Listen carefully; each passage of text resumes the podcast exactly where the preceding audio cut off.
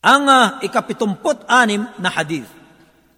Ang mga dhikr sa ruko at sujud.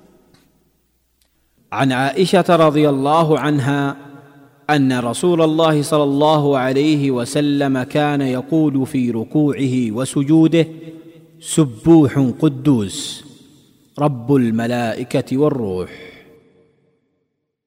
Si Aisha, sumakanya nawa ang kaluguran ng Allah ay nagulat.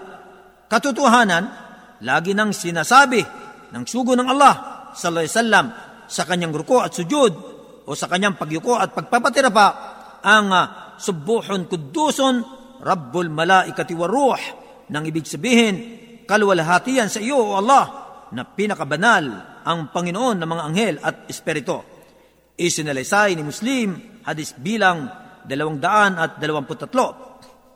Ang tagaulat ng hadis na ito ay uh, nabanggit na sa hadis na ikalima.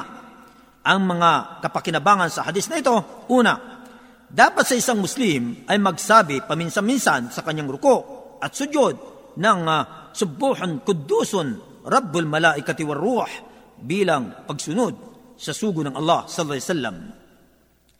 Pangalawa, ang kahulugan ng as-subuh ito ay hango sa salitang at-tasbih na nangangahulugan ng pagdakila at pagluwalhati sa Allah sa lahat ng bagay na diangkop sa Kanya.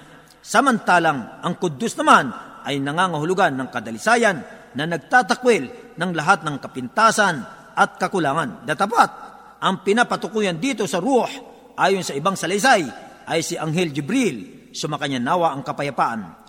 Siya lang ang binanggit bilang natatanging parangal para sa kanya kaysa sa ibang mga anghel. At uh, maaari din na ang ibig sabihin dito na ruh ay uh, tagapagtaguyod ng bawat buhay. Ibig sabihin, ang Panginoon ng lahat ng mga anghel at uh, Panginoon ng tagapagtaguyod ng bawat buhay. Ang Allah ang higit na nakaalam. Pangatlo, sa panlabas ng hadis na ito ay uh, itinuturo niya na ang sugo ng Allah s.a.w. ay lagi niyang sinasabi ang lahat ng dikr na ito sa ruko at sa sujud sa ilang pagkakataon.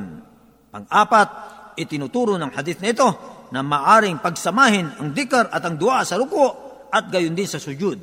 Detapat sa sinabi ng propeta sallallahu alaihi wasallam na dakilain ninyo sa ruko ang Panginoon, ang kataas-taasan at kapitapitagan at magbalabis kayo sa sujud ng panalangin sapagkat malapit na matugunan sa inyo isinalaysay ni Muslim, hadis bilang dalawang daan at pito, sa makatuwid, iginigit lang nito na ang kadalasan sa sujud ay ang panalangin. Samantalang ang kadalasan naman sa ruko ay ang mga dikar, pagdakila at pagpupuri sa Allah. Kaya hindi masama ang pagdua sa ruko at hindi rin masama ang pagdakila sa sujud.